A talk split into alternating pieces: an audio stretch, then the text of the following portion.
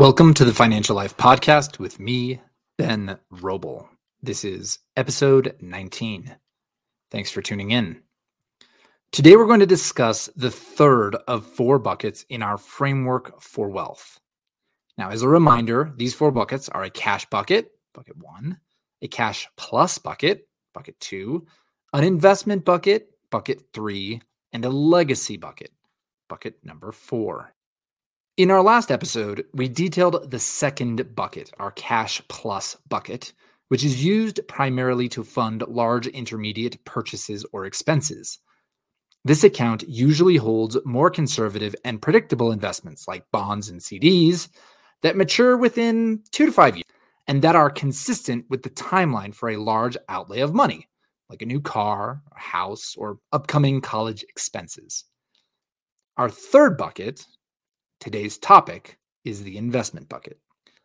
To set expectations, today we're not going to delve into the details of specific investment strategies or account types. Instead, we are going to lay the foundation for those topics in the future by reviewing what the investment bucket is for and how it fits into this larger framework. The most fundamental concept in investing is risk versus reward, what we called in the industry expected return. That is, what do we think our annual return will be? And plus minus, how much do we think that will move around? Now, these two concepts are positively linked. When perceived risk is high, reward must be high. When perceived risk is low, reward must be low. And I use the word perceived here because we don't actually know how risky an investment is when we make it. Now, we can compare it to the past and to other investments like it, but everything is unique to itself. So we use estimates to bookend our expectations, and that's usually the best that we can do. Now, this framework will not work for you if you do not have a goal for your investments. And no, maximizing the amount of money in the investment account is not a goal. That's why we have a fourth bucket.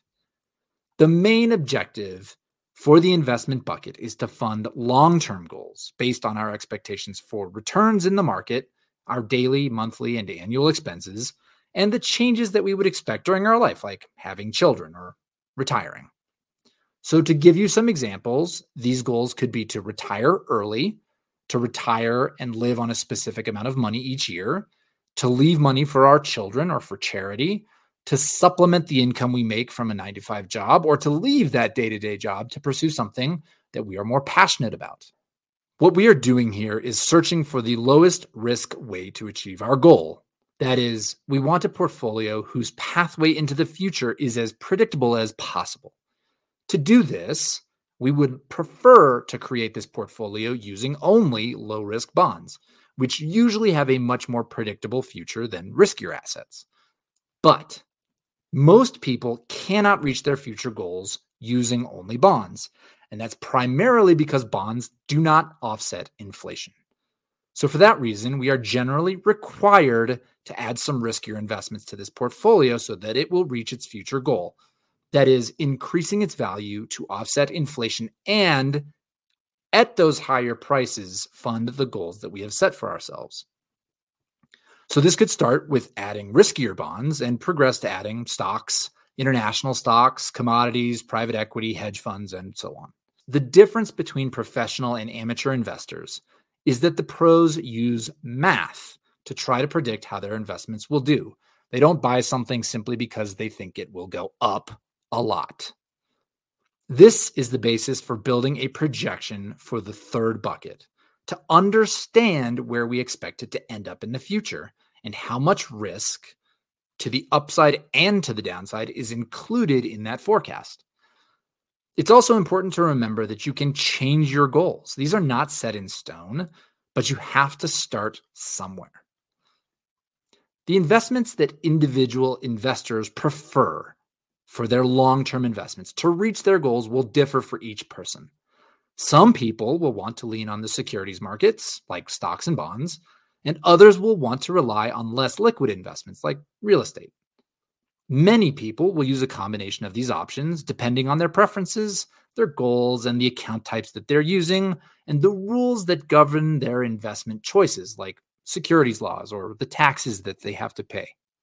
However, it is important to recognize that each of these choices has its benefits and also brings work with it.